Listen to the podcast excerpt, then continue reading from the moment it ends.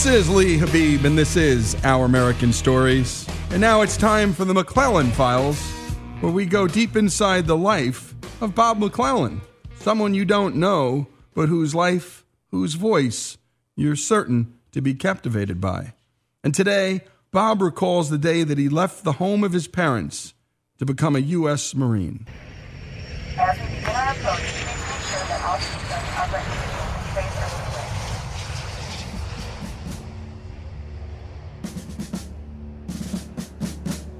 My flight to San Diego arrived late that night. Must have been around 10 o'clock. We got in. I remember walking down and leaving the plane with about six other guys that were enlisting from Portland. And we got there, and there wasn't anybody there to greet us. It was just people were leaving and walking down the concourse. We had nobody to greet us. And I, I remember saying to the guy next to me, I said, Jesus, you would have thought they would have had the Marine band down here to welcome us. So anyway, the area emptied out, and half a dozen of us just standing around there smoking and having a cigarette and talking. When, geez, all of a sudden I heard this booming voice just fire at us, and I looked down that concourse and I could see this Marine on a real rapid clip walking fast, and uh, he was heading right towards us and cursing and uh, commanding us to shut our mouths, put the cigarettes out, and line up for formation for a roll call.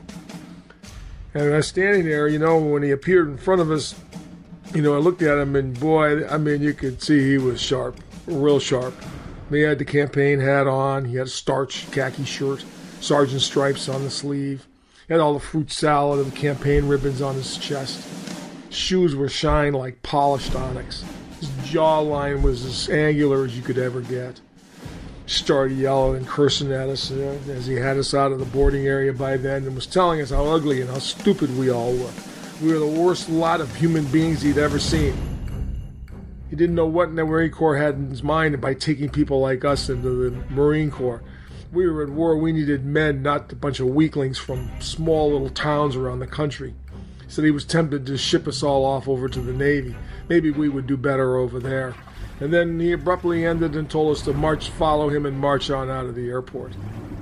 We get out in the airport and there's this big green bus with little yellow lettering all over it, you know. And we get on the bus. The bus is packed. The bus is full of people. And uh, we get on the bus and it's like almost two, three to a seat.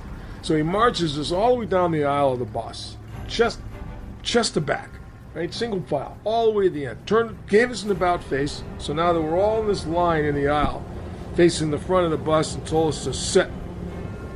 So we all sat, just tightly linked together, and the bus was full. And now the last plane had come in, and we just we went. We were going, in my opinion, we were going to Marine Corps Theater. But I was more of a smart aleck that night. That would quickly be taken care of the next night. So we get to San Diego as we arrive on the base in the middle of the night. And we pull up outside the receiving barracks. And outside there's these rows of yellow footprints. Every Marine uh, in the world remembers the yellow footprints. And the DI gets up in front and was black as night on the bus. I mean, you couldn't barely you could see his silhouette, but you could see the red glow in his eyes, and his voice just came out and filled that bus. Now, when I tell you to, you will get off my bus and you will get on the yellow footprints. Do you understand? Yes, sir. They told us, you maggots got tw- 20 seconds to get off of this bus and get on those yellow footprints, and God help anybody who's on this bus after 20 seconds.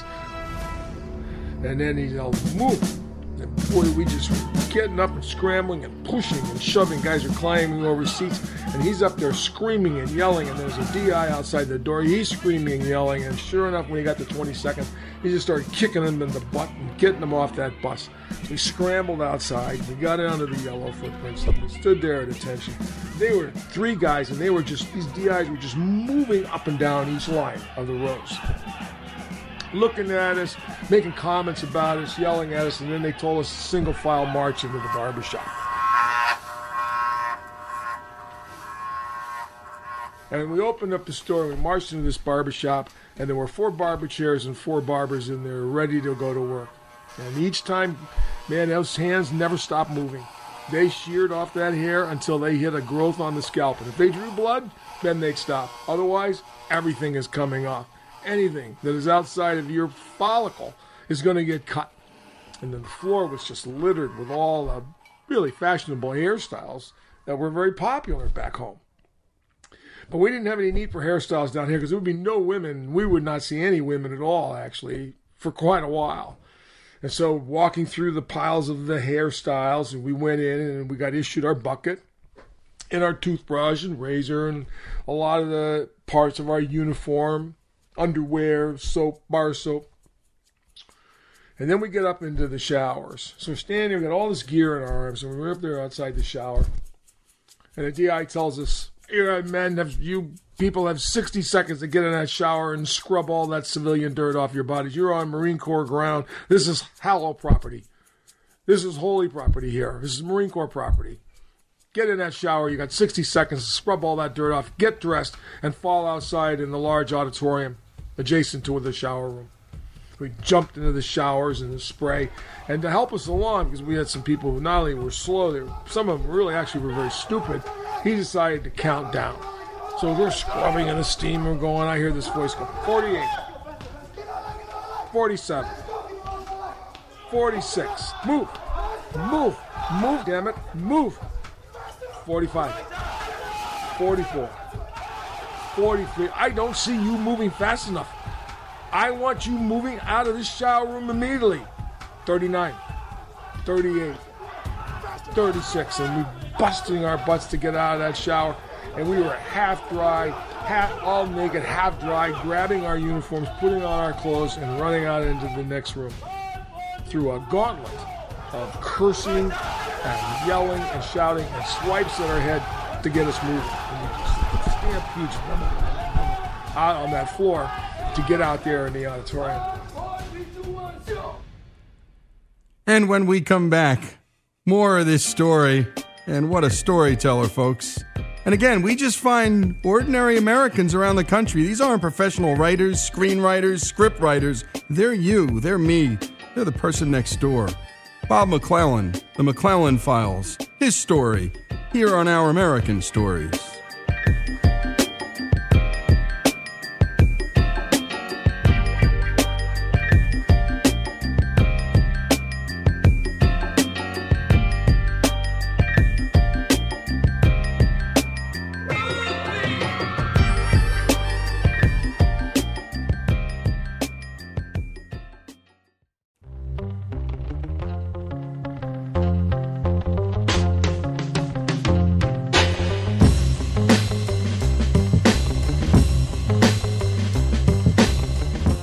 This is Our American Stories, and we return to the McClellan Files and Bob McClellan's story about the beginning of his time as a U.S. Marine. Let's pick up where we left off.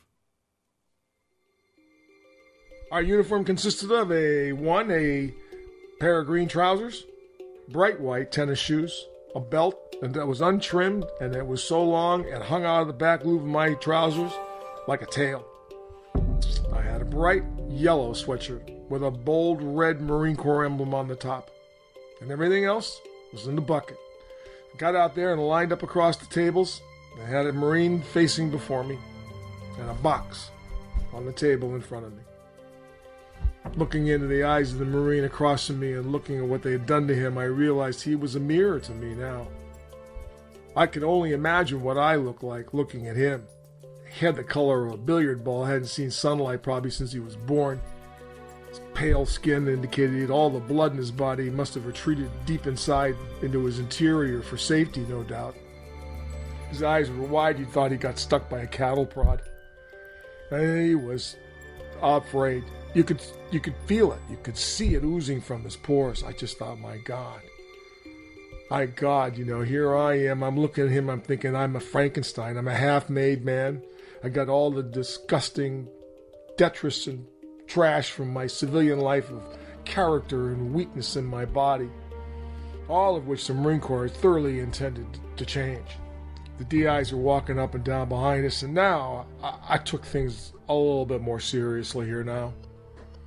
I wasn't at the airport uh, shooting my mouth off.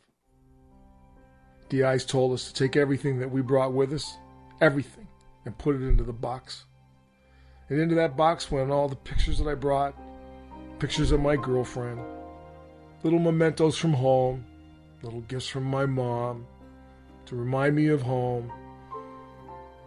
Everything. My clothes, my underwear, everything went into the box. We were ordered to seal that box, address at home, and step back from the table. Stepping back from the table and looking at that box, I realized that box contained my past. Contained all those things that were so important in my life just hours ago. But I knew now it didn't matter to anybody down here.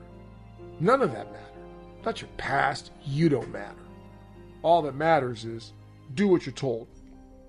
You're going to get a new life. The new life you're going to get down here is going to be one of purpose. And you're going to have a purpose and you're going to learn to do it well. And from that purpose, you'll develop your values and your self respect. Down here, you'll learn to know who you are, where you are, and what you are here to do. But right now, that was a far, far distance from where I stood that moment at the table. All I wanted to do standing at the table was to get the box. I'm sure everybody felt the same way in the room. Get on my clothes and get the hell out of there. I had three years of this ahead of me. DI told us to step back. Went up and down the table, made sure everybody had done everything correctly. And then standing up in the front, he pointed to the single door at the end of the room and he yelled, I'm going to give you maggots 20 seconds to get through that door and down those stairs on the yellow footprints. Move! And boy, we hit those doors hard. And going down that stairwell, when your feet aren't in unison, all you can hear is just a constant pounding. Boom, boom, boom, boom, boom, boom, boom Uh, of a stampeding going down those stairs. Yeah, men were pushing each other and shoving each other to get out of the way. Everybody had to get down, wanted to get down there and be on those yellow footprints. This is not a place you want to piss anybody off. And so we were pushing and shoving, and then the other two DIs moved into the crowd like like hyenas, like animals, and they came in, they'd isolate a weak recruit and they'd pull him off to the side. And they'd have him stand there at attention. There'd be one on either side of him, and they'd be yelling and screaming at him within centimeters of his, the skin on his face. And their eyes would be bulging and their jaws would be opening, gnawing. And just knew that if you just got anywhere near close to that mouth, they were going to devour you. Meanwhile, the rest of us, just blinded by the confusion and the panic of a mob, we just continue to push and fight our way down that stairwell. We look like blind men trying to flee a burning forest. Out the door onto the street, out on the yellow footprints, carrying our gear. We stood there, a real motley looking crew standing on yellow footprints in the middle of the night. Nobody had any idea of time. Time was no longer important down here. You didn't have any time. Time was the luxury for Marines, not for recruits. Stood there in the dark, and the DI got up in front of us. And just to harass us, he'd come along and he'd knock your clothes and stuff out of your hands, tell you to pick it up off the deck. And then he said, Because you people are so stupid, you don't know left from right. So what I'm going to do is I'm going to count really slow. I want you to lock arms, four abreast, hold your gear, and march when I tell you to. Ready, forward, march. Left, right, left. Started yelling at us because we weren't in unison. Left, right, and then out of nowhere, you got people make me sick. You're nothing but a bunch of cows. You march like a bunch of cows. Get down on your cow faces. Get those cow faces into the deck and give me 25 push ups. And dropping everything we had, we just hit the deck and took our face and put it into the ground and tried to pump out as many push ups as we could. So he started yelling, Get up! Get up, damn it! Get on your feet! Get back into formation! Get your gear! Lock your arms! Ready? Forward! March! Left. I want to hear you moo, he said. I want to hear you moo like cows. That's all you are, cows. Moo as we march. So we all started mooing and mooing and cadence. and All it was missing was the cowbell. And so this cow, herd of cows, started to march its way with the cadence of the drill instructor left, moo, right, left, across the base. And anybody that saw us, or anybody that heard us, they knew who we were. In the Marine Corps' eyes, we were the lowest form of life on earth. There's none lower. None lower than that. And we marched across the base to our Quonset huts. At 0400, they put us to bed. Told us to lie at attention in our bunks until Reveille. I remember lying there at attention, listening to the jets taking off. My hut was adjacent to the San Diego runway. The only thing that separated me from freedom was a cyclone fence with concertina wire on the top. The planes would be taking off in the pre dawn hours. I knew they were going places. They were taking people far, far, far away from platoon 3095. I knew they'd be headed north and east and west and south. But I also knew the plane that they had reserved for us was only going in one direction west. My next stop would not be Portland, it'd be Da Nang. Lying there that night in that bed, I thought about being in the Marines. You know, a lot of men do. We think about, I want to be a Marine. But the distance between the desire to be one and to actually be one is a vast gulf.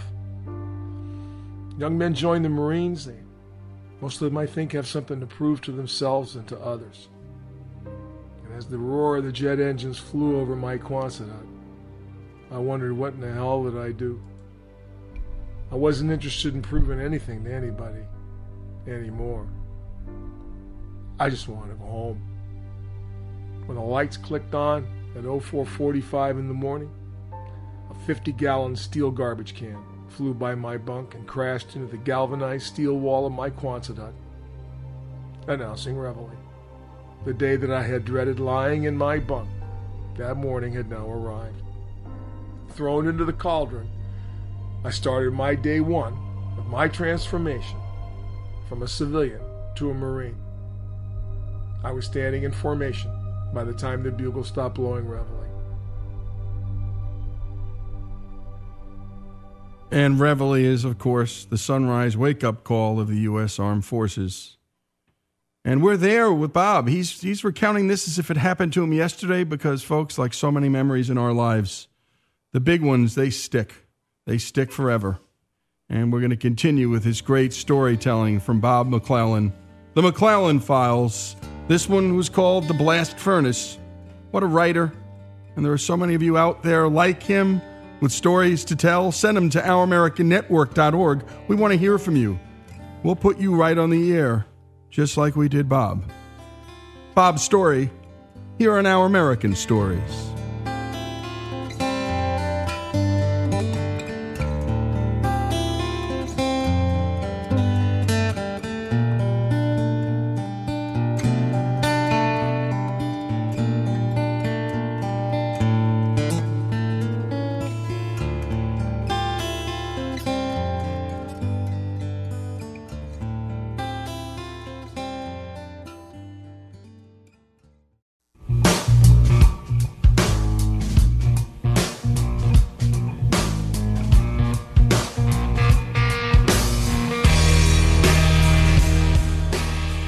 Is Our American Stories, and we're about to tell you the tale of hidden treasures in America. The story of Forrest Fenn is one that captured the imaginations of people all over the country and the world. Here's Jesse. In the year 2010, a wealthy art dealer from Santa Fe, New Mexico by the name of Forrest Fenn, hid a treasure chest worth over a million dollars somewhere in the Rocky Mountains. First of all, I'm really not that wealthy. I mean, I can live on the interest, and that's the definition of a wealthy person, I guess. I mean, uh, I, ha- I have everything I want, but I don't want very much. Forrest Fenn was an Air Force pilot with the rank of Major, and he was awarded the Silver Star for his service in Vietnam. I had a hard tour in Vietnam. I flew th- 328 combat missions in, a, in about 348 days. I was shot down twice. I took battle damage a few times. I lost some roommates. I, I lost 22 pounds and didn't even know it. And when I came home, I was, I was tired. After his time in the Air Force, Fenn opened an art gallery in Santa Fe that openly sold high end forgeries of famous paintings. I had no education. I'd been a fighter pilot all my life. So when I opened my business, I didn't have a painting, knew nothing about business, knew nothing about art. Uh, and so I had to start from scratch. My first two shows, I didn't sell so much as a book. And I finally told myself that I had a little bit of money left that I'd saved 20 years in the Air Force. I said, I'm going to spend this money advertising, and if that doesn't work, I'm going to slam the door and go do something else.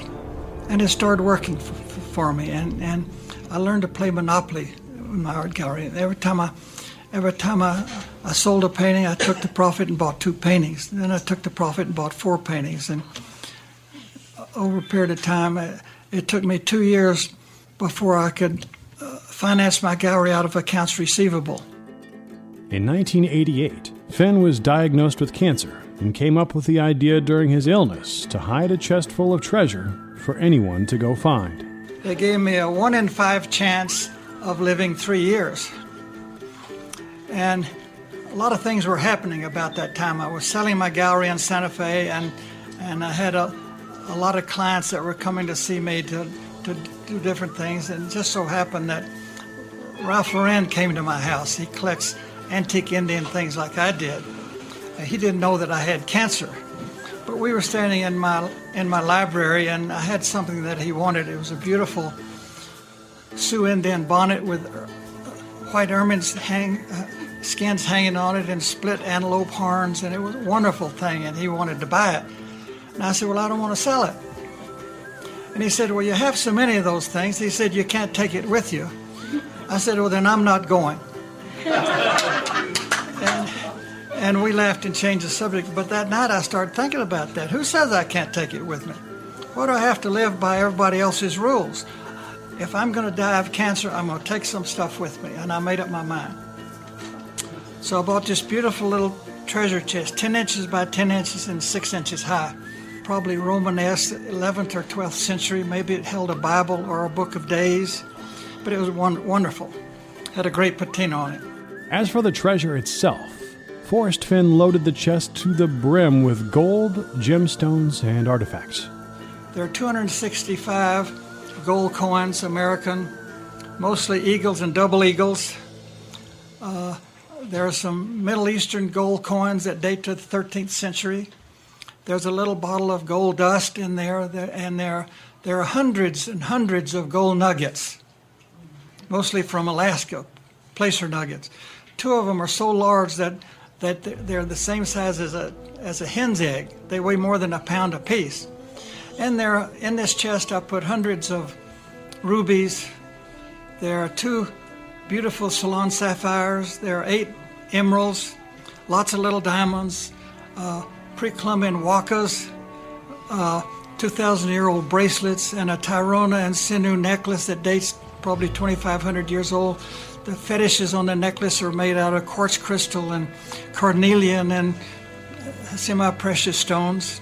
And it, I told myself I wanted it to be visual enough so that when a person found the treasure chest and opened it for the first time, they would just lean back and start laughing. Then came the task of hiding this treasure that was worth over a million dollars somewhere up in the Rocky Mountains, which could be anywhere from New Mexico to Alaska. And when I hid the treasure chest, I had to make two trips because the thing weighs 42 pounds. It's small, but its gold is heavy. And, and when I hid it and was walking back to my car, I started laughing out loud. And I said, Forrest Fenn, did you really do that? but, uh, but, but I had a whole card. I told myself, if I, if I decide later I didn't want to do it, I could go back and get it. But the more I thought about it, the more I said, yeah, this, this is perfect. Why, why can't I influence somebody a thousand years from now, a hundred years from now? Okay, next weekend.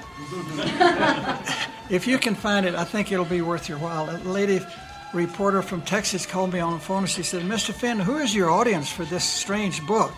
I said, My audience is every redneck in Texas with a pickup truck a wife and 12 kids. He lost his job. I said, throw a bedroll in your back of your truck and go look for the treasure and take the kids. Get the kids out of the game room, away from their little playing machines, and let them breathe the sunshine and the things that the forest has to offer. Wonderful opportunity. And I just this last week passed 25,000 emails from people, and probably 15,000 of them have told me, Mr. Fenn, we're not going to find the chest. We know that, but I want to thank you for getting me and my kids off the couch and out into the truth. Thousands of people have searched and continue to search for the hidden treasure of Forrest Fenn, and there have been at least four confirmed deaths from people who were following the cryptic clues that Fenn left behind in his book, The Thrill of the Chase. The main set of clues come in the form of a riddle, a riddle that anyone can use to find the treasure for themselves. As I have gone alone in there, and with my treasures bold, I can keep my secret where, and hint of riches new and old. Begin it where warm waters halt, and take it in the canyon down. Not far, but too far to walk. Put in below the home of Brown. From there, it's no place for the meek. The end is ever drawing nigh. There'll be no paddle up your creek, just heavy loads and water high. If you've been wise and found a blaze, look quickly down your quest to cease. But tarry scant with marvel gaze, just take the chest and go in peace. So why is it that I must go and leave my trove for all to seek? The answers I already know. I've done it tired, and now I'm weak. So hear me all and listen good. Your effort will be worth the cold. If you are brave and in the wood, I give you title to the gold. The eccentric millionaire who hid a treasure chest of gold somewhere out in the Rocky Mountains for anyone to find. It's a strange and yet effective way to leave your mark on the world. And unlike so many others, Forrest Fenn would have done things completely different had he been given the chance. If I had my life to do over, I'd change nearly everything. I do the same thing over and over again. You know, you, you read in, in these different magazines, they ask a question, what would you change in, in your life? I wouldn't change anything. Everything's been perfect. Yeah, I think that's such a uh, uh, idiot uh, thing to say, I think. Well, I do the same thing over again. You, nothing wrong with slamming a door and starting out new again. Out of the night that covers me, dark is the pit from pole to pole. I thank whatever gods may be for my unconquerable soul. And I think that's a good place to stop, don't you? For Our American Stories, I'm Jesse Edwards.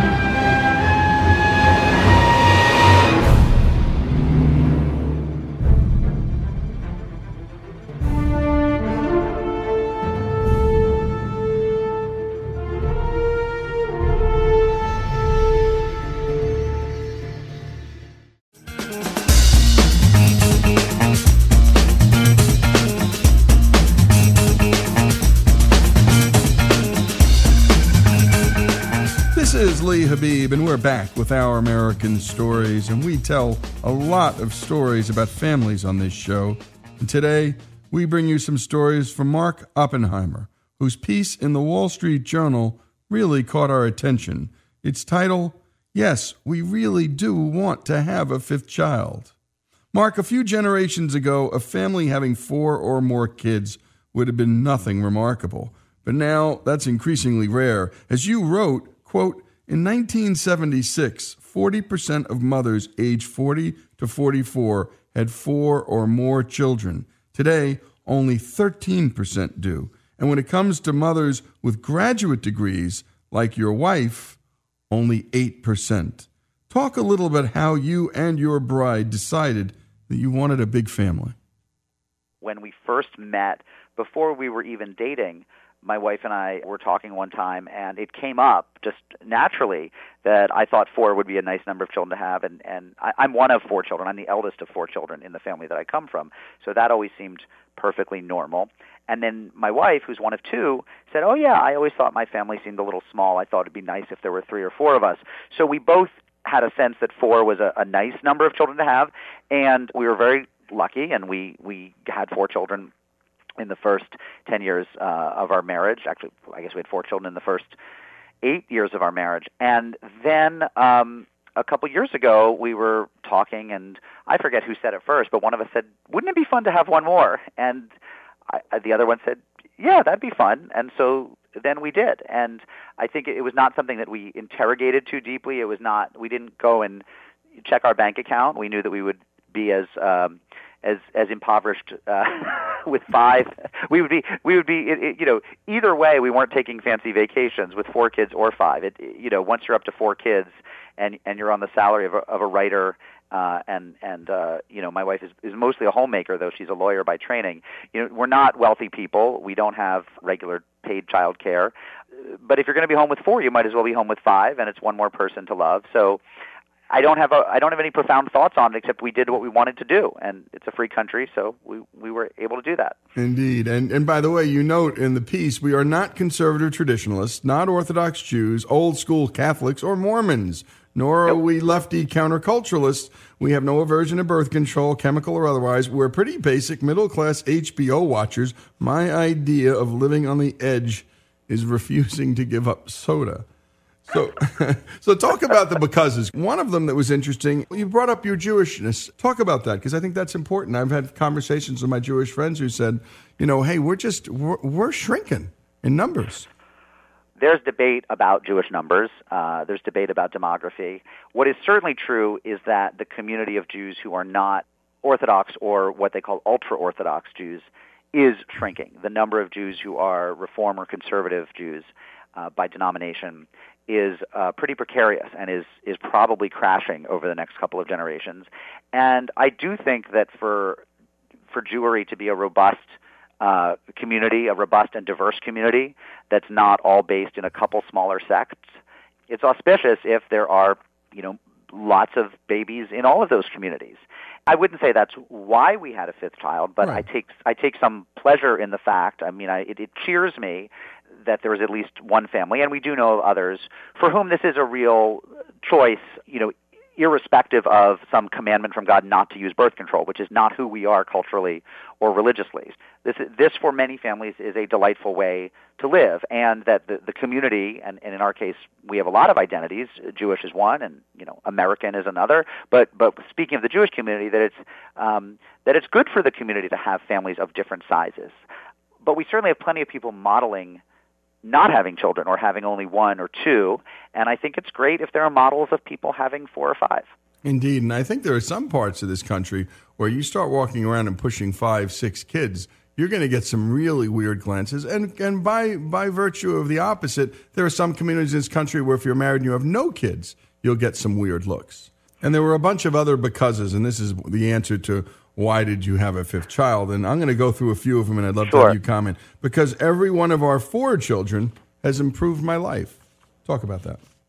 Well, that's true. I think that anyone who has any number of children, if if it's a relatively normally happy family, which means happy sometimes and other times in conflict or fighting or you know having the normal struggles people have. But if you're a relatively normal family, one of the things that's true about having even one child is once the child comes along, within a few weeks or months, you can't imagine your life before that child. They become part of what you're grateful for when you think of your own existence. And for us, and I think for all people who have multiple children, that's as true of the second and third and fourth as it is of the first. I don't think that anyone wants to trade in any one of their children or give back any one of their children. I mean, sometimes you do. Right, sometimes. right? sometimes I can tell you, I you know, I'll send this one away, and you know, at those times, it's that's what Grandma and Grandpa's house is for.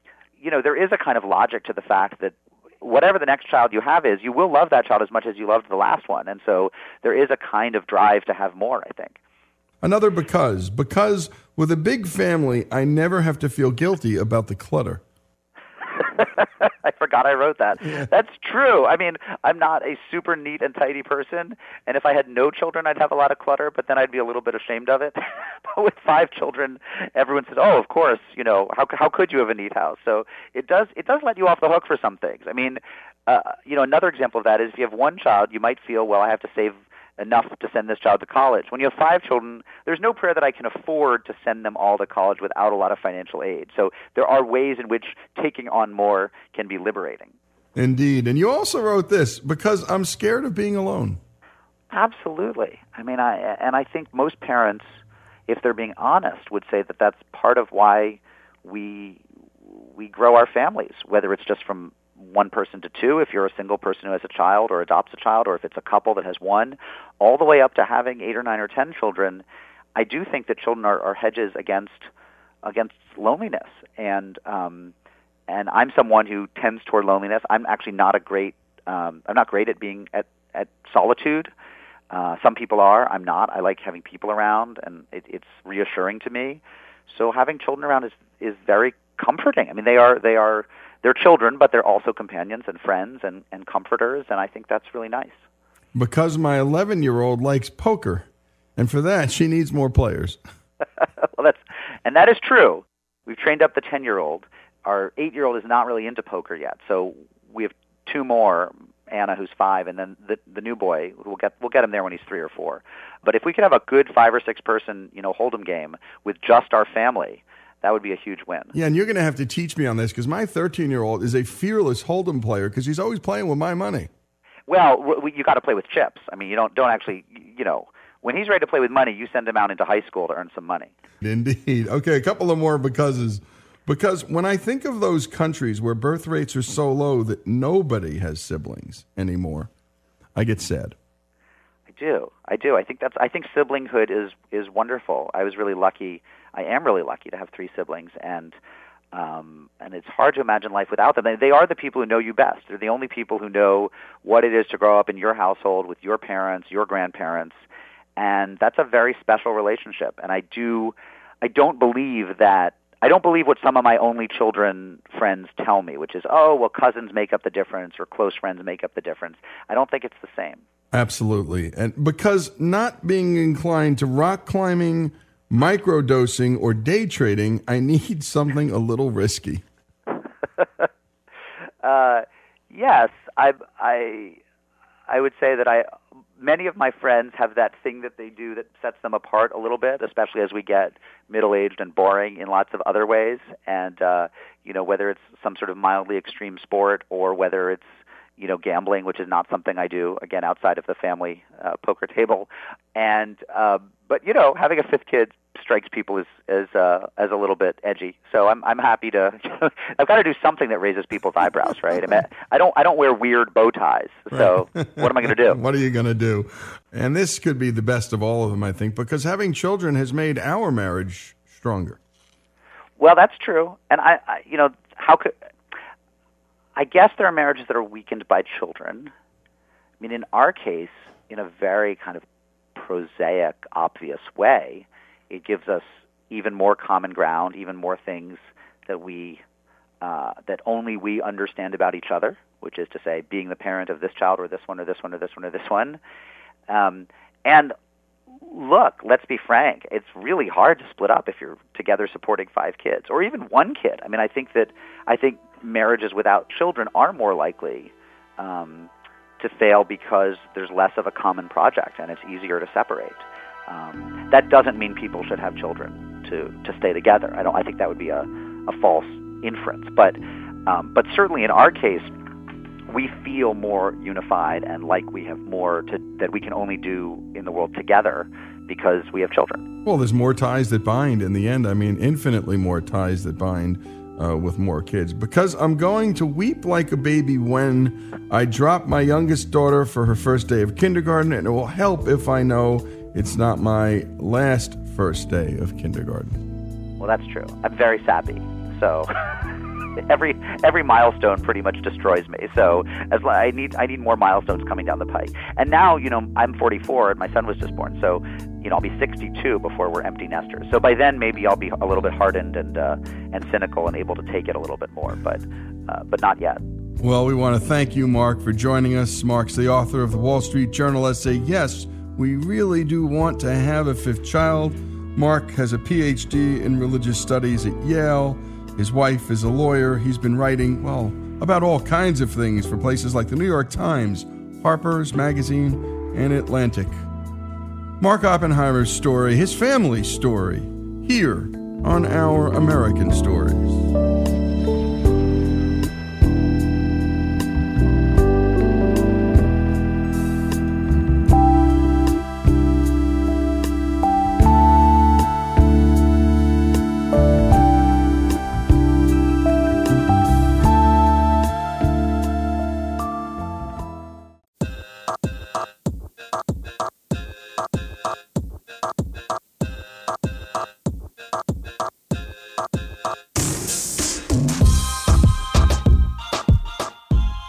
Is Lee Habib, and this is Our American Stories, and we tell stories about everything here on this show from the arts to sports, and from business to history, and everything in between, and your stories too. Send them to us at ouramericannetwork.org. They're some of the best material we put up on the air, your stories. Again, send them to ouramericannetwork.org. And this next story is brought to us by Alex Cortez, who recently went to a fascinating event called Open Call where Walmart opens their doors to over 500 entrepreneurs to come to their headquarters, what they call the home office, in Bentonville, Arkansas, and pitch their American made products to get into their over 11,000 stores. It's a great democratization of the buying process for folks who may not know anyone at Walmart, and it's a part of Walmart's commitment to buy an additional 250 billion worth of American made products over a 10 year period. And Alex now brings us the story of an entrepreneur he met there.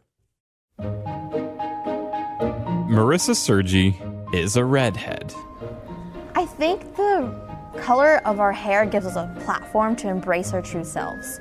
So, being able to have that stigma in the public eye that we are these sassy firecrackers that are a force to be reckoned with gives us the ability to really meet our full potential and be fun and quirky and not be ashamed of it because we already have the reputation. May as well meet up to it, right? And as you could probably guess by now, Marissa is. She started a wine company appropriately named Redhead at the age of 19, which you'd probably think is illegal to drink wine, let alone to sell it. But not in her state of Ohio. If both of your parents consent, you are legally allowed to have a drink. I've been drinking wine since day one, to be honest. My grandpa Sergi would give my sister and I thimbles full of wine, and my mom hated it. She would complain and just scream, Oh my goodness, you can't do this. She's only like four or five weeks old. And my grandpa, Dominic Sergi, said, if you don't like it, you could pay for babysitting. And my mom stopped complaining. But hey, winemaking is in my blood figuratively and literally. I grew up in a very Italian centered family, and my grandparents immigrated here from Italy over 40 years ago and brought over the tradition of winemaking. So, growing up, I always had lots of family and friends coming in and out of my grandparents' house, drinking wine and eating food just like they were one of us. And it was definitely something that inspired me to carry on with the family tradition. My grandpa passed away. I was only two years old, so I don't have any memory of him, but I'm able to embrace his memory through making wine. My father, Frank Sergi, he founded the winery where I work at called L'uva Bella Winery. It was just a label to start. I wanted to design a fun label after doing market research, just looking what labels appealed to me as a young person, not you know of age, but I knew labels were very important, so that's why I created Redhead Wine to have a very appealing label, yet having a high quality wine to match the packaging. And I was able to get a winemaking degree from Cornell University called Viticulture and Enology. Which some people might think is a joke of a program. I mean, you're already doing enough trinket in college as it is. Do you really need a major in it? You know what?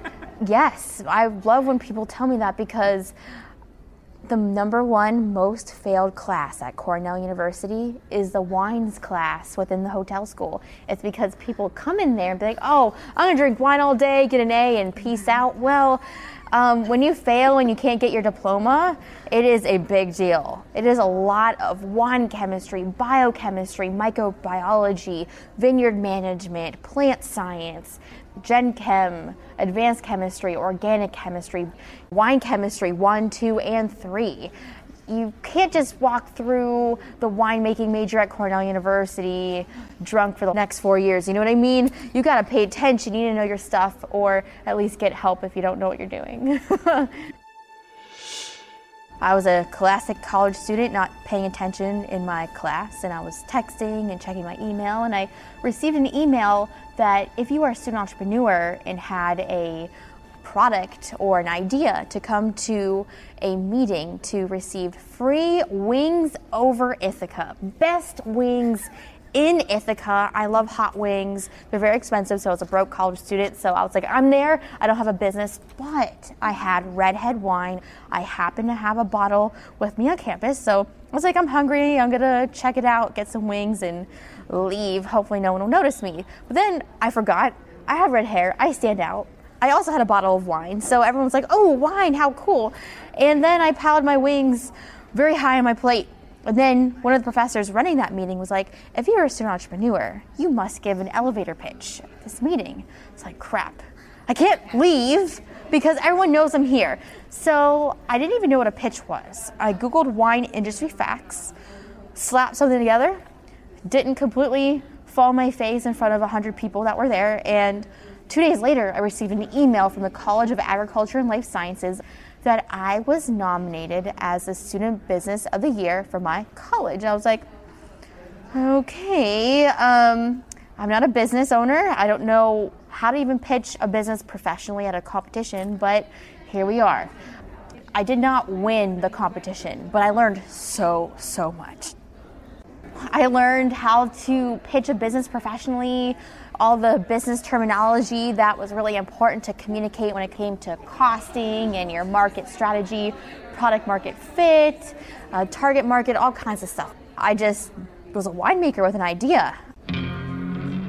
So after graduating college, I moved to Modesto, California, worked for a winery out there, got about a year of experience, and I was like, okay, I'm 22 years old, I'm single, I have kids, I'm just gonna see if I can make this dream a reality. I packed up my bags from sunny California, moved 3,000 miles back to my childhood bedroom in Ohio, and became a bootstrapped, unglorified entrepreneur to launch Redhead. I knew I didn't want to be 80 years old on my rocking chair drinking some gin and tonic one day and be like, ah, I wonder if I did it. So here we are. It's happening. It's getting real. And when we come back, we continue with this delightful voice, and it's Marissa Sergis, and she is the founder of Redhead Wine, based in Youngstown, Ohio. Her story continues here on Our American Story.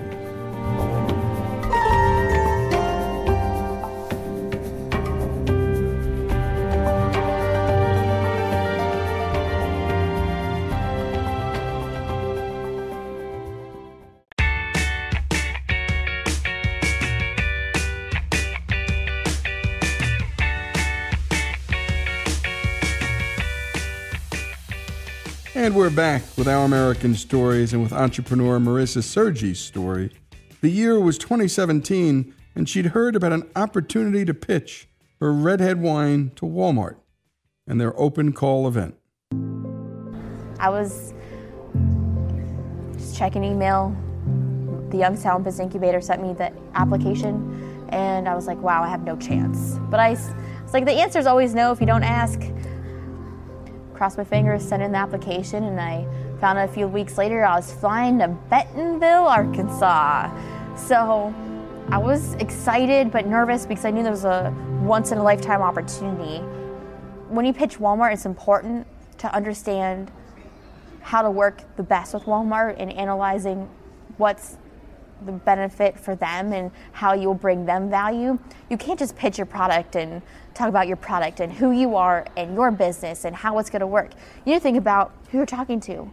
You need to provide as much value as possible, and the product sales will come later. So, I had a marketing professor from YSU help me analyze Walmart stores to see what percent of the market I could capture if they gave me a test market.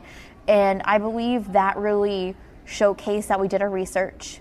We understand we can't just drop a product on their shelf. Who's going to buy it? What current Walmart customer is going to purchase the wine, type of thing. And uh, that really helped us a lot.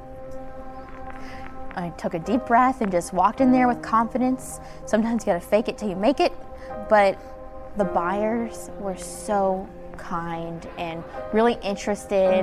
When Walmart invites you to open call, they want to work with you. Even if you walk away with a no or a maybe, there's still a chance. They want to make it work because they're interested in your product. They, they wouldn't be inviting you here to waste your time. But I really wasn't sure if it was a yes, so asked them, "Hey, is this a yes?" And they said yes, and I was very, very grateful for that. And when I walked out of the buyer meeting, I felt like I had an out of body experience. I couldn't believe I pulled it off. I couldn't believe they said yes to Redhead Wine and allowed me to have an opportunity at my dream by creating a, a wine brand that could potentially be shared with the whole country one day. So the first person I called was my grandparents. Well, first people I called were my grandparents, and they were very excited. And it was nice to share that excitement with them. And I put the boots on the ground and started hitting the pavement with sales. I'm a winemaker. You know, I make the wine, but part of my test market, I had to pitch every single manager or department lead to get them to okay the product, and then I would be able to sell it there.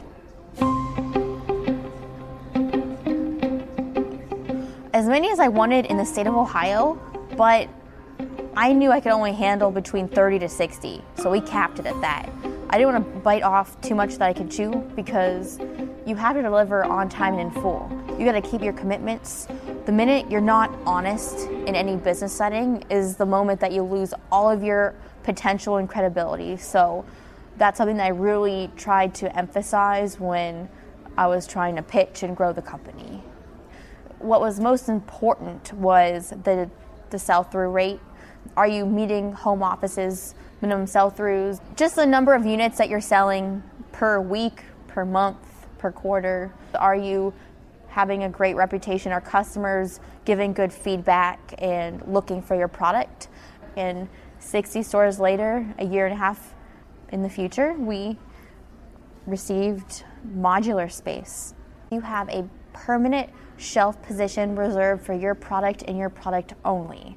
So that is the most prime possession you could have as a, as a supplier. That you can't be kicked off the shelf by other competition. The home office has that little reserve sign for you with that tag, their price and UPC on it, and it's really cool to see on the shelf now. It just happened a couple months ago. Small town, 25 year old winemaker with zero budget survived a Walmart test market with just true grit, just going, showing up, asking questions. How could he serve this store better? What could we improve on? How are sales? You have to have those conversations. Just because you're in Walmart doesn't mean you're set. There's a lot of work and responsibility that goes along with having this opportunity. It's pretty incredible that Marissa raised no money to start her business, and she's now in Walmart. Zero. Um, to be honest, I don't even care. I'm going to keep it very real with you guys. In two years, I've only spent $5,000 in marketing. It's just being honest, customer relationships, and putting my best foot forward. I, think that's really helped because I am the winemaker, third generation winemaker. It's what I love, and I think my customers resonate with that because there's a lot of brands out there, and some of the stories are not true. They're just made up just to target a market. Redhead was made because I was hungry for hot wings and I had a bottle of wine with me. That's the real deal, and I think that's why it's succeeding because I never overthought it. I just was in the moment.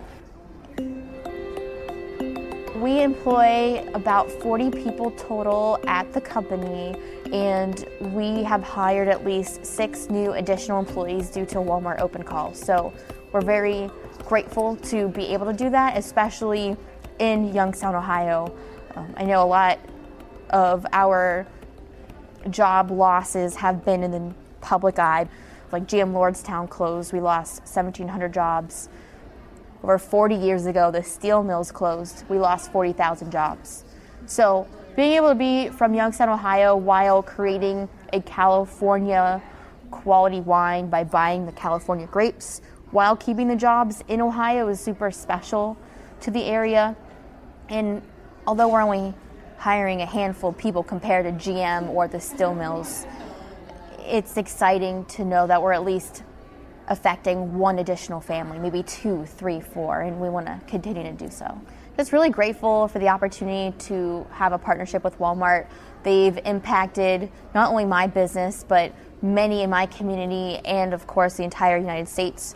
They've committed to invest over $250 billion back in the U.S. economy over this 10 year span that they plan to have open call. And due to research, that's going to create over 1 million jobs for our country. And that's something that everyone should be grateful for every day. So, really happy to be here. At Walmart Open Call 2019, 25 year old Marissa was invited to speak before the 500 entrepreneurs hoping to get into Walmart stores at this event, as she did. Ever since then, I've been paying it forward because I'm just so grateful and want to help others. And I think that's why Home Office invited me to speak here and be kind of a supplier on the inside, helping everyone feel comfortable and confident to pitch just realizing everyone's human. Just be honest, be real, be yourself, and I think that's the moment that you could really succeed and uh, do what you're sought out to do to make your dreams happen. Marissa only wished that her grandma could have been there to see how her sacrifice has paid off in Marissa's life. She is absolutely amazing. She only came here with a suitcase and a dream to give the future generations of the Sergi family a better life. So um, I work so hard because I don't want to waste her sacrifice. I wish she could be here today just to see what it's like to be at a retailer like Walmart and to see what I've been able to take from all of her sacrifices to um, be able to be one of the speakers this year at Walmart Open Call. It's just something that I never imagined would happen, but I'm here and I'm going to embrace every moment. Her name is Michelina Sergi, but her maiden name is Valentino. She absolutely loves wine. She's one of those traditional grandmas. You're making meatballs, homemade pasta. You've ate at least three platefuls of food, but you still have to have more and have dessert and an espresso. It's a real deal. So uh, she loves any type of wine, and she definitely enjoys Redhead Red Blend. And you've been listening to Marissa Sergi, and she's the founder of Redhead Wine based in Youngstown, Ohio. And my goodness, to bring 46 jobs or however many she's bringing to a town, what a thing to do, and what a thing for Walmart to do. And my goodness, what a story. Committing to buying an additional $250 billion worth of American made products in a 10 year period. That's a big deal, and certainly a big deal to people like Marissa Sergi. Marissa's story, and by the way, a story of intergenerational love. Listen to the way she talked about her parents and the sacrifices they make. This is a this is a voice. It's a classic American voice. In the end, great great gratitude and a hustle. She gets the order. She gets to Walmart. She says, "Oh, the work has just begun. I want to make sure I serve Walmart. It's just not about me. It's just not about my product." And that servant heart, boy, it was on display. Marissa's and proud parents and grandparents as well. Marissa Sergi's story and Walmart's story, an entrepreneur story too, here on Our American Story.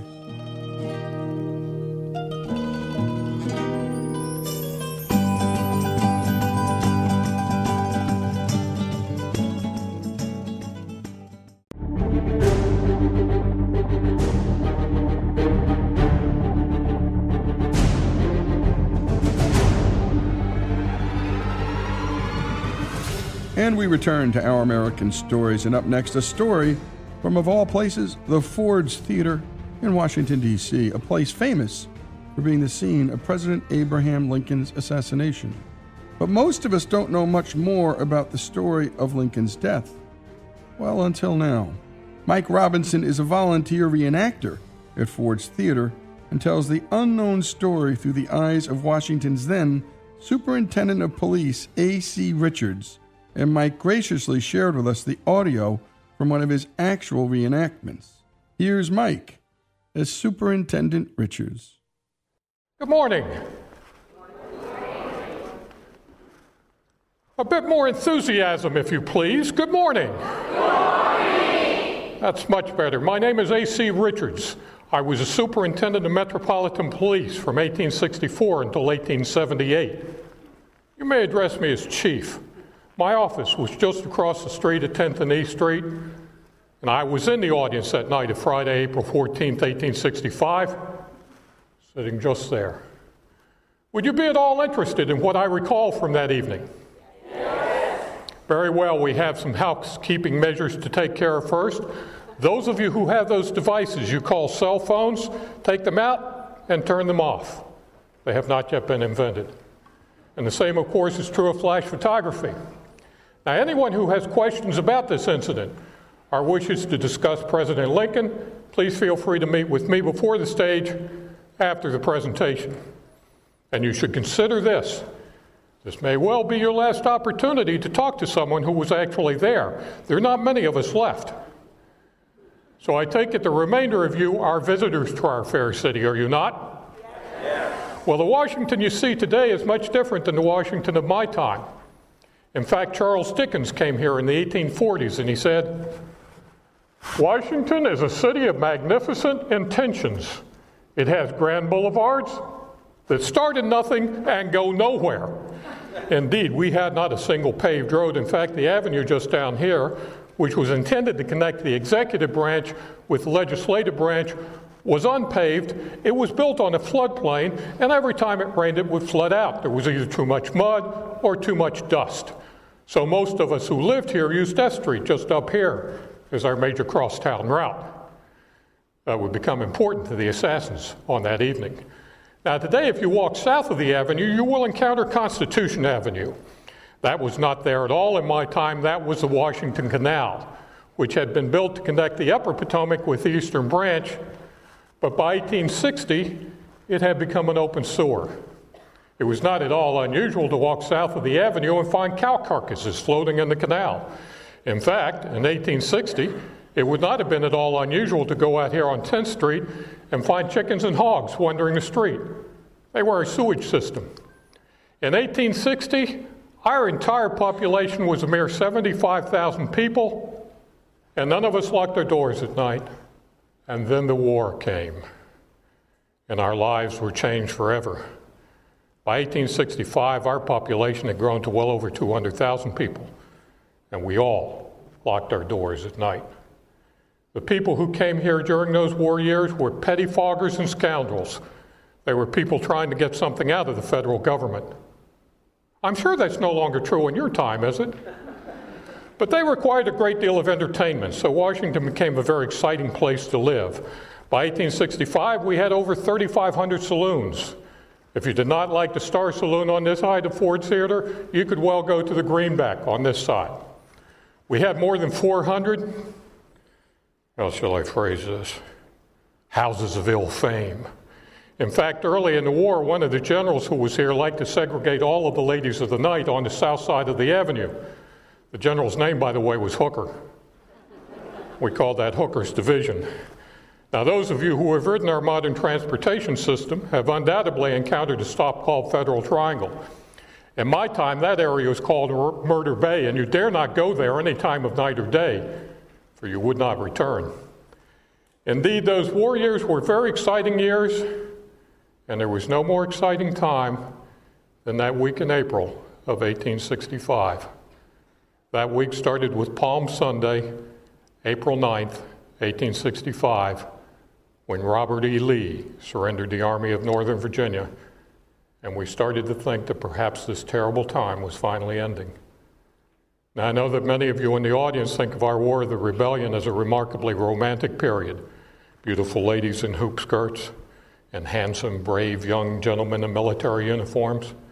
And indeed, we all enthusiastically marched off to war in 61. After all, this war would last for only three months, or so they told us. What fools were we? By 1865, we had all seen the elephant.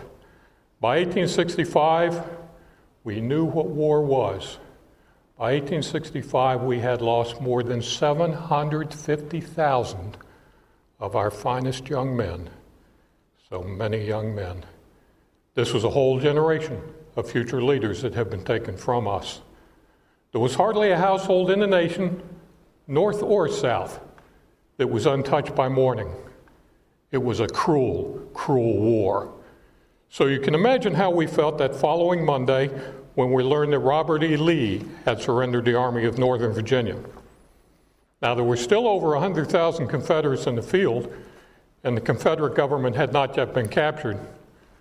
Everyone knew that Bobby Lee had the most important army in the Confederacy, and we started to think that perhaps this was the beginning of the end. So, a group of us Lincoln men, and I must admit, I was a Lincoln man then, I am a Lincoln man now, and I shall always be a Lincoln man. A group of us got together and we marched up to the White House to serenade the president. As we were singing, he came out on the balcony and we shouted, Speech, speech! There was no one better speechifying than Abe Lincoln, and we expected something very special this evening. After all, he was the man who had led us through this terrible time. But old Abe, he hated to speak off the cuff. He told us if we would come back the following evening, he would be sure to have a few words prepared to say to us. Of course, we did that. Well, I must tell you that he surprised us by what he had to say. It was not at all an inspirational speech, it was a very technical talk about how he would reunite the nation, what would come to be called Reconstruction. He said that he would emancipate all the slaves. Now, that certainly surprised no one. As many of you know, in January 63, he had issued the Emancipation Proclamation, which freed all the slaves in secession territory. And indeed, by February 65, we had passed the 13th Amendment. It had not yet been ratified, but we were well on the way to eradicating this terrible blot, the blot of slavery, which lay upon our Constitution. What he said, in addition, was that he felt that intelligent black men and those who fought for the Union cause deserve the right to vote. Now, he had certainly come a long way from the time when he was advocating colonizing all blacks outside of the nation. But upon reflection, it seemed only just. More than 200,000 brave black men fought for the Union cause. Two thirds of them were former slaves. They were fighting for their families, but they were also fighting for our country. Without them, we could not have won the war. Had they not earned the right to vote? I put it to you had they not earned the right to vote? Many of us thought so, but not all. There were three men standing on the periphery of the crowd. One dressed all in black turned to the other two and he said, And now by God, I'll put him through. That's the last speech he'll ever make. And that man, of course, was John Wilkes Booth. And the story of what Booth did next, well, you're about to hear that after the break. And by the way, it's so true 750,000 were wounded or killed in the Civil War, and not a household more than likely was left unscathed, north or south. And brothers, fellow brothers and sisters, were torn apart by this war. And West Point grads who went to college together, got trained together, ended up, well, fighting against one another in this most important war that, well, healed, or at least started the healing, of the original sin of this country, slavery. When we come back, more of this story, the assassination of Abraham Lincoln, here on Our American Story.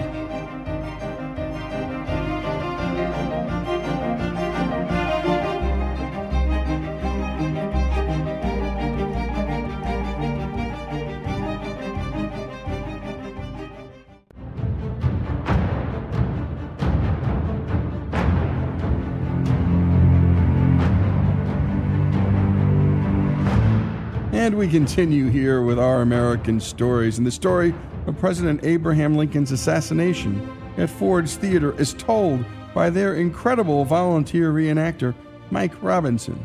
Mike tells the story through the eyes of then Police Chief A.C. Richards and picks up the story with the surrender of Robert E. Lee's Confederate Army earlier that week. Well, the remainder of that week was one of happy celebration. We held a grand illumination on Thursday. We were awakened by cannons booming all over town. Many of the windows in our homes were broken, but no one seemed to care. There was a grand old glory hung from the post office building. Across the street at the patent office, the building was lit by 5,000 candles.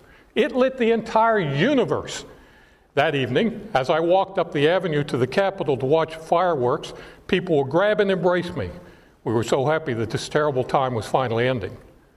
So the following day, Friday, April 14th, 1865, when I learned that Abraham Lincoln would be here at Ford's Theater that evening, I decided I should be too. Now, this was Good Friday. I would not have normally come to the theater on that evening. Indeed, I came that evening not to see the play Our American Cousin. I came to see that great man, Abraham Lincoln. Well, that day dawned rainy and cold. Mrs. Lincoln would testify afterwards that she and the president had made some time for themselves on the afternoon of that day. This had been a long war, and the Lincolns had very seldom had the opportunity to be alone together. They took the opportunity this afternoon. She said as they were riding up the avenue to the Navy Yard, she found that the president was happier than she'd ever before seen him.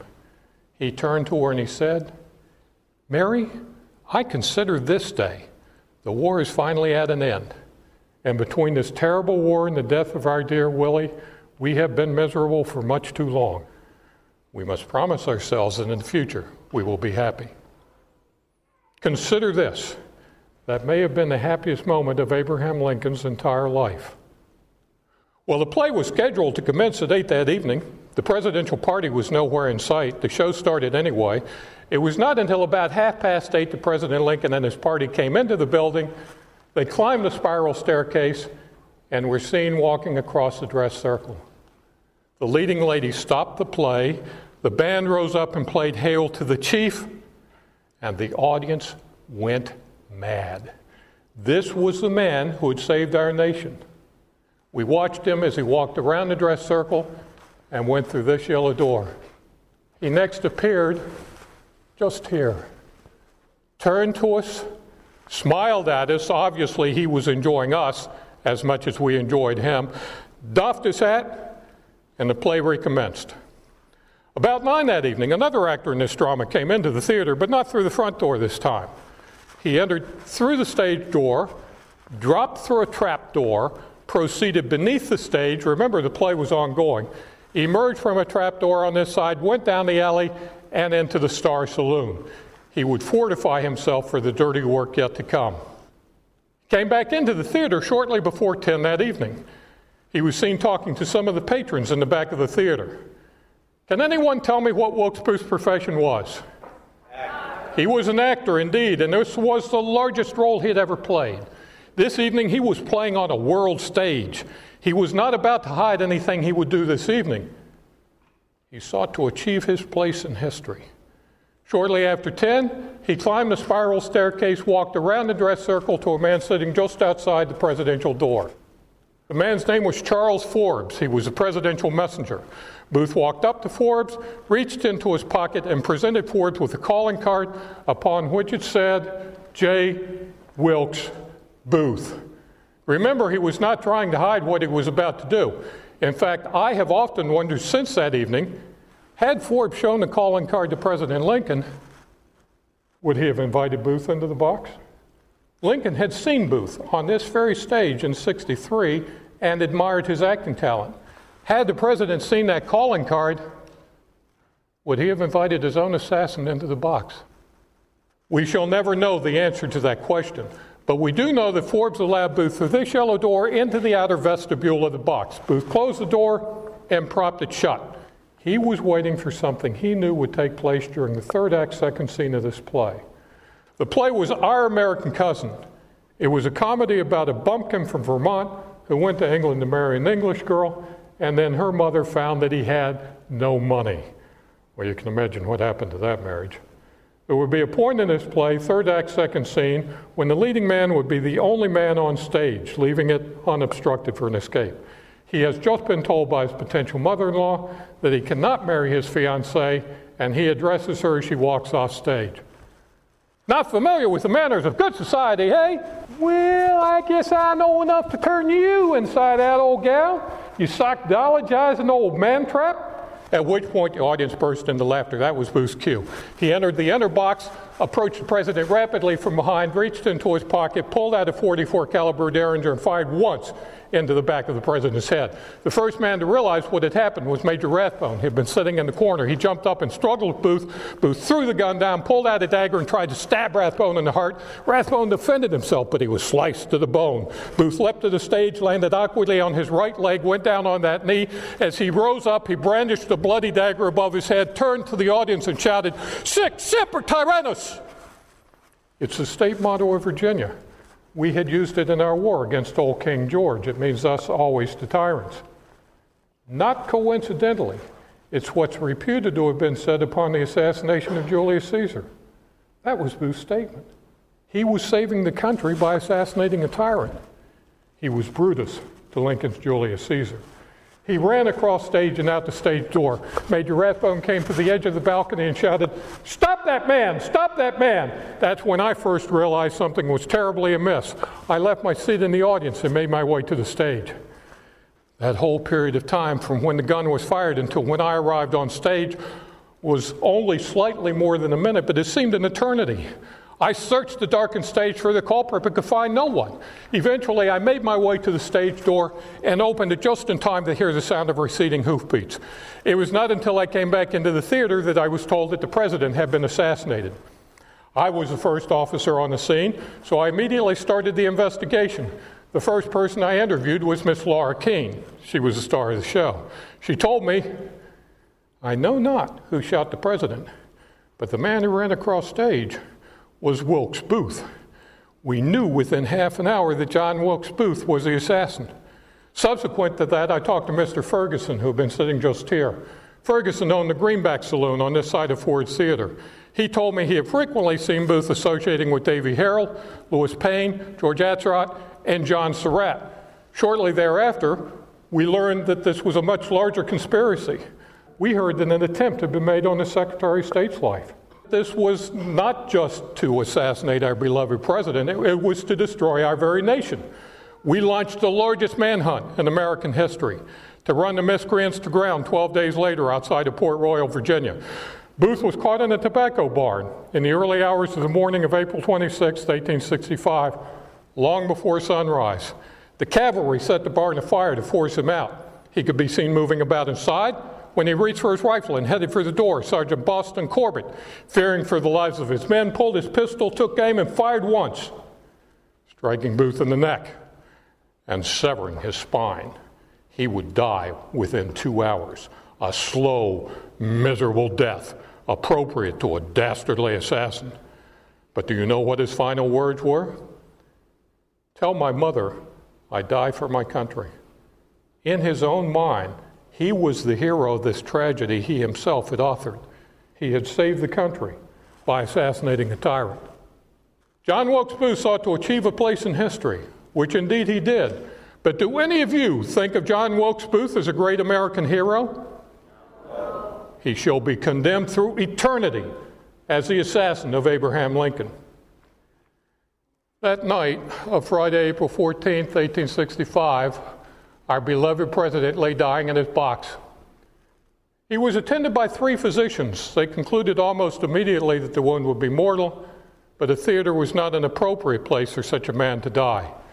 They carried him around the dress circle, down the spiral staircase, and out into the street, looking for a place to make him as comfortable as possible in the few hours he had remaining to him. One of the boarders at the Petersen house just across the street recognized their dilemma and invited them in there. They brought the president in, took him straight back to the back bedroom, where at 7:22 the next morning, April 15th, 1865, Abraham Lincoln passed into history. As he died, a light, cold rain began to fall over Washington. It was as if the very heavens wept at the loss of our beloved president. I shall always remember that terrible evening. It started with a small comedy and ended as a large tragedy. Good day to you all. And a special thanks to our regular contributor, John Elfner, who loves history and teaches history, for bringing us this story. And if you have story ideas for us, make sure to send them to ouramericannetwork.org. That's ouramericannetwork.org, because we'll tell them. And we particularly, if you know a museum or some person in charge of things like this, and all over this great country, there's every kind of museum imaginable. And we love the passion that's exhibited here by Mike Robinson. And again, he's the man who's the volunteer reenactor at Ford's Theater. And he tells this story with great passion. He also worked at Mount Vernon, so he has great knowledge of Washington's home. And he also, from what I understand, knows quite a bit about the Underground Railroad as well. So you may be hearing more from Mike Robinson. The assassination of Abraham Lincoln, here on Our American Stories.